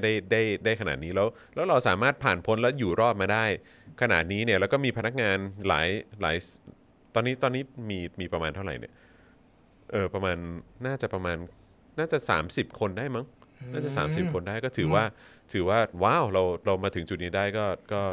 ก็จนชื่นชมพ่อหมอมากนะแนะนำให้ไปดูเรื่องนี้เลยจะได้กำลังใจจะได้กำลังใจเยอะมากในการทำบริษัทจอนว่าอันนี้มันน่าจะดีแล้วโดยเฉพาะสำหรับคนรุ่นใหม่ด้วยจำนวนเยอะมากที่แบบถ้าดูอันนี้จอนว่าฟังดูจากพี่โอ๊ตแล้วอ่ะมันน่าจะเป็นอะไรที่เป็นแรงบันดาลใจให้คุณได้แม้ว่าอย่างที่พี่โอ๊ตบอกแหละแบบหลายคนก็วิจารณ์ว่าเอ้ยมันดูง่ายไปอะไรอย่างเงี้ยก็หนักแต่ว่าอย่างไรก็ตามใช่มันก็เราก็อยากจะเห็นมันสำเร็จแล้วเราอาจจะเอาตัวเองไปอยู่ในนั้นก็ได้ว่าแบบเฮ้ยสักวันกูอาจจะเป็นอย่างนั้นก็ได้นะเว้ยอะไรอย่างเงี้ยแบบแต่อย่างที่เคยพูดไว้นั้นน่ะละครเกาหลีมันจะชอบแบบ10ตอน13ตอน14ต้องมาผัดพลากเนี่ยเหมือนกันหมดเลยทุกเรื่องใช่พี่โอ๊ตพูดอย่างนี้หลายเรื่องละบอกว่าแบบเฮ้ยมันมักจะเป็นอย่างนี้เนอะอันนี้มันก็มีช่วงเวลาที่หายไปพระเอกหายไปอยู่ซานฟรานซิสโก3ปีแล้วกลับมาใหม่อะไรเงี้ยนางเอกก็ตัดผมสั้นอะไรเงี้ยไอเรื่อง Record of Youth ที่พักบุกกอมก็เหมือนกันพระเอกก็หายไปแล้วตอนหลังก็กลับมาเจอกันใหม่อะไรเงี้ยแต่ว่าทั้งนี้ทั้งนั้นเรื่องนี้นะพี่เรื่องนอกจากว่าเรื่องธุรกิจแล้วนะพี่ประทับใจมากที่สุดคือความสัมพันธ์ของย่ากับพระรองซึ่งแบบโอ้โหเล่นกันแบบว่าถึงพริกถึงขิงมากแล้วรู้สึกว่าแบบพี่กลับเข้าไปเข้าไปดูวนหลายรอบมากเลยรู้สึกว่าเอ๊ะทำไมมันสะเทือนใจเราได้ขนาดนั้นก็ไม่รู้อ่ะไม่รู้เหมือนกันตอนนี้ยังฟิกเกอร์เอาตัวเองไม่หลอกนะคือดูปุ๊บน้ำตาไหลเปาะอ่ะอย่างเงี้ยประมาณทุกซีนที่เขาออกด้วยกันนะมันมีความเซนส์พูดไม่ถูกเหมือนกันว่ามันเป็นสะกิดต่อมอะไรพี่ก็ยังฟิกเกอร์เอาไม่ออกเหมือนกันนะแต่นั่นแหละทั้งหมดทั้งมวลคือบอกว่าเป็นซีรีส์ที่สนุกมากเป็นหนึ่งอีกเรื่องหนึ่งพี่ว่าถ้าอัปเดตสำหรับพี่ปีนี้นะคือเรื่อง Start Up It's Okay Not to Be Okay แล้วก็ The World of the Married เนี่ยแหละที่รู้สึกว่าแบบแน่นๆหน่อยนะดูแล้วแบบสนุกๆใช่แต่เรื่องนี้เสียถ้าตอนท้ายปังกว่านี้เนี่ยพี่จะสามารถแบบว่าให้อันดับหนึ่งเลยคือดูแล้วสนุกมากคือเรื่องนี้จะเป๊ะมากถ้าเกิดว่านางเอกลงเอยกับพระรองใช่ไหมไม่ใช่ขนาดนั้นคือแล้วอีกอย่างนึงคือพระรองมันก็ไม่ลงเอยกับใครด้วยอ่ะไม่มีคู่รักอะไรอย่างเงี้ยแล้วก็ดูแล้วก็แบบหรือว่าที่คนที่เขาชอบพูดกันใช่ไหมอะไรนะพระเอกเป็นของนางเอกแต่พระรองเป็นของพวกเราทุกคนอะไรเนี่ยจะดีบ่อยมากเลยหรืออะไรป่ะนั้นแต่เขาก็ประสบความสำเร็จในชีวิตจริงอ่ะตอนนี้คนก็แบบตามเขาเต็มไปหมดแต่ว่านั่นแหละมันก็อย่างที่พี่พอสรุปรวมๆได้จาก3เรื่องที่ผ่านมาพี่มีความรู้สึกว่าทั้ง3เรื่องเนี้ยมันเป็นคริติคย่อมๆเบาๆกับระบบโครงสร้างของสังคมในเกาหลีอ่ะซึ่งถ้าเรามองย้อนกลับไปลึกๆจริงๆแล้วมันคือความเชื่อตามลัทธิของจื้ออยู่อีกนั่นแหละนี่คือขอขมวดเอาไว้ตรงนี้เพื่อที่ให้น้องๆที่สนใจเรื่องเกาหลีจริงๆอ่ะจะบอกว่าถ้าสนใจเรื่องวัฒนธรรมเกาหลีจริงๆอ่ะอยู่หนีไม่พ้นการศึกษาระบบของคงจื้ออะว่ามันมีอิทธิพลยังไงกับประเทศในปัจจุบันนี้แล้วพี่ว่าเกาหลีเนี่ยเป็นหนึ่งในประเทศที่ได้ไปเต็มๆนอกจากจีนแล้วอะพี่ว่าจีนยังมีช่วงที่โดน disrupt ด้วยซ้ำแต่ในขณะที่เกาหลีเนี่ยโดนมาตลอดแล้วไม่เคยเปลี่ยนแปลงตรงเนี้ยแล้วมันจะฝังลึกมากในสังคมของเขาแล้วก็น่าสนใจตรงที่ว่าเขา ดำเนินชีวิตในสังคมหรือว่าแบบสังคมเขาพัฒนาขึ้นได้อย่างไรด้วยกรอบที่ถูกแบบวางไว้ของเรื่องของขงจื้อหรือว่าแบบมันมีอะไรที่มันสามารถแหวกแล้วก็แหกออกมาได้จากแบบว่าขนบเดิมๆหรือว่าความเชื่อแบบเดิมๆไม่แต่อย่าลืมสิว่าขงจื้อเขาก็มีข้อดีไงสมมติว่าขยันทำงานเนี้ยแล้วการเน้นไปเรื่องการศึกษาอะไรเงี้ยแต่ว่าไอ้อันเนี้ยเราหยิบมาเราไม่ได้มาดิสคัสเรื่องขงจื้อเป็นไงเรามาดิสคัสซีรีส์แต่ที่แค่มองเห็นว่าเขาพยายามคริติคอ่อนแต่ละเรื่องเนี่ยมีการคริติคอ่อนเกี่ยวกับตรงนี้ทั้งนั้นเลยมองดูแล้วแบบเอ้ยนี่แม่งคริติคตรงนี้แล้วตรงนี้คริติคตรงนี้คนนี้คริติคตรงนี้ใช่แล้วจอนยิ่งประทับใจกับการที่เขาสามารถเอาความบันเทิงหรือว่าเอาศิลปะเนี่ยมาใช้ในการคริติคแบบนี้ได้แล้วทำให้คนแบบเอะขึ้นมาได้จะว่าดีนะแล้วก็แบบชื่นชมอ่ะขอพูดอีกอย่างนึงนะจะพูดถึงกรณีที่ก่อนจะไปนะชั่วโมงละก่อนจะไปคือเรื่อง It's Okay to Not Be Okay เนี่ยมันมีฉากหนึ่งที่พระเอกเนี่ยถอดเสื้ออยู่แล้วนางเอกเอามือไปโอบอย่างเงี้ยแล้วก็อีกฉากหนึ่งคือมีคนไข้คนหนึ่งที่ป่วยทางจิตอย่างเงี้ยก็แบบคอยแบบเปิดโปอ่ะให้คนดูอ่ะเป็นเขาเรียกอะไรนะที่เอา expose ตัวเองให้คนเห็นน่ะแล้วflasher แล้วก็เอาการ์ตูนมาปะเอาไว้ตรงอวัยวะเพศอ่ะสองซีนเนี่ยถูกตักเตือนโดยกองเซ็นเซอร์ของเกาหลีนะซึ่งแบบมันเป็นซีนที่แทบจะในความรู้สึกเรานะแทบไม่มีอะไรเลยมีอะไรแต่ถูกตำหนิโดยกองเซ็นเซอร์ของเกาหลีแล้วก็ไม่ได้โดนปรับไม่ได้โดนข้อหาอะไรทั้งสิ้นนะแต่ว่าทุกๆปีเขาจะมีการรีนิวไลเซนส์หรืออะไรต่างๆเงี้ยก็เป็นหนึ่งที่เป็นแต้มที่โดนทำให้สถานีช่องนั้นเนี่ยเป็นแต้มที่โดนตัดไปอ่ะคือจะบอกว่ารัฐบาลเขาก็ยังเข้มงวดอยู่กับการเซ็นเซอร์ของเขาอยู่บางเรื่องที่แบบโหสำหรับประเทศอย่างอเมริกานี่ไม่ต้องแล้วนี่ออกทางเคเบิลด้วยนะยังโดนขนาดนี้เลยถ้าออกทางทีวีจริงนี่คงก็แบบอย่างที่บอกอะไรเซ็กซี่เกาหลีก็คือเห็นแต่แขนน่าสนใจแต่ว่าเขาก็มาถึงจุดนี้เนอะคือมันก็มีทั้งข้อดีข้อเสียนั่นแหละเราก็พยายามพูดให้ฟังทั้งหลายๆด้านอย่างเงี้ยแต่ว่าด้วยความพูดถึงเรื่องอรรถรสและความบันเทิงนะแน่นอนเต็ม 100% คุณผู้ชมคิดยังไงนะครับติดตามซีรีส์ทั้ง3เรื่องนี้แล้วรู้สึกยังไงบ้างนะครับก็จะมีอะไรนะฮะ Record of Youth Record of Youth มี It's Okay Not to Be Okay แล้วก็ Start Up แล้วก็ Start Up นะฮะ3เรื่องนี้รู้สึกยังไงแล้วมันกระทบ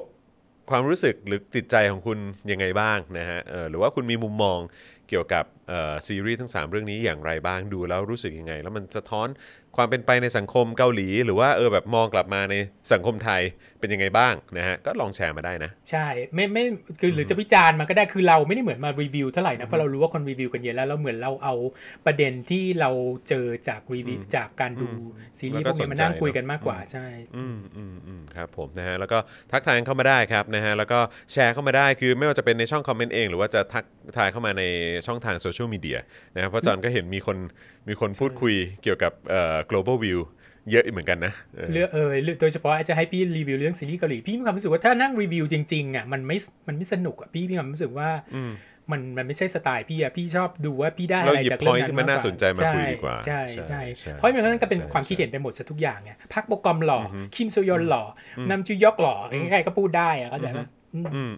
เดซูจีน่ารักมากตอนนี้กำลังอินเดซูจีเนี่ยคลิปที่กำลังอยู่ล่ะอยู่แล้วครับผมนะแล้วคุณผู้ชมเองคือฟังมาแล้วก็ติดตามดูรายการของเรามาเนี่ยมีอันไหนที่คุณแบบอยากจะแชร์ให้พี่โอ๊ตหรือว่าแบบแบบเฮ้ยพี่ดูเรื่องนี้สิพี่ลองติดตามศิลปินคนนี้สิพี่ลองแบบว่าติดตามอาร์ติสต์คนนี้สิอะไรแบบนี้ก็ลองแชร์มาได้นะครับมันก็อาจจะเป็นการเปิดโลกให้กับพวกเราได้ด้วยเหมือนกันใช่จริงๆ Start Up เนี่ยดูเพราะว่ามีน้องคนหนึ่งที่เขาทำเว็บไซต์รีวิวเกี่ยวกับเรื่องซีรีส์เกาหลีเนี่ยเป็นคนแนะนำมาเลยนะพอบอกว่าเป็นคนใช่เพราะตอนแรกพี่ไม่รู้ไงว่าเป็นคนเขียนคนเดียวกับเรื่องที่เป็ดเล่น3เรื่องพอเขาบอกปุ๊บพี่บอกเดี๋ยวพี่ดูเลยพอพี่ชอบนักเขียนคนนี้มากเพราะเราใช่เราฟังฟีดแบ็กเสน่ห์มันไม่ใช่แค่นักแสดงอย่างเดียวนะมันเสน่ห์มันอยู่ที่พวกบทพวกสคริปต์พวกนี้ด้วยแน่นอนใช่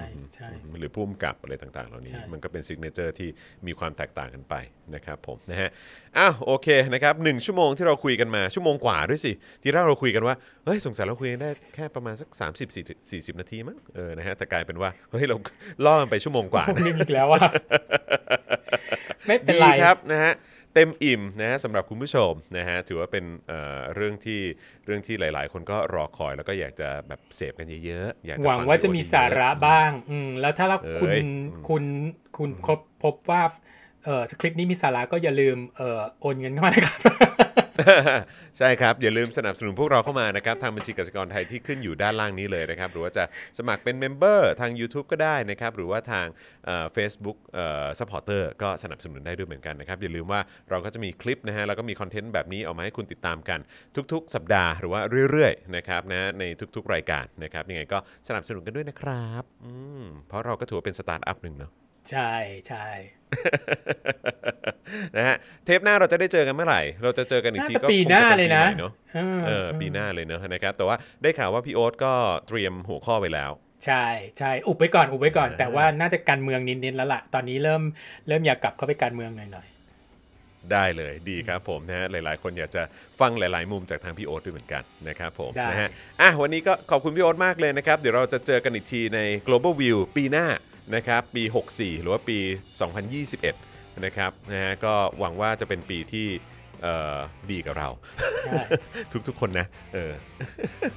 นะครับผมนะฮะโอเควันนี้ก็ขอบคุณทุกท่านมากๆนะครับที่ติดตามนะครับแล้วก็อย่าลืมกดไลค์แล้วก็กดแชร์ด้วยแล้วกันนะครับติดตามนะฮะ Global View ในเทปต่อไปนะครับวันนี้จอนะครับแล้วก็พี่โอ๊ตลาไปก่อนนะครับสวัสดีครับอันยองเซโย Global View กับโอ๊ตเฉลิมพล